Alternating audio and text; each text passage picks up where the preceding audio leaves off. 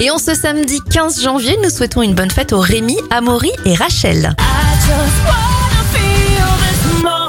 On débute avec les anniversaires, le chanteur Pitbull à quarante et un ans et quarante-sept pour la joueuse de tennis Mary Pierce.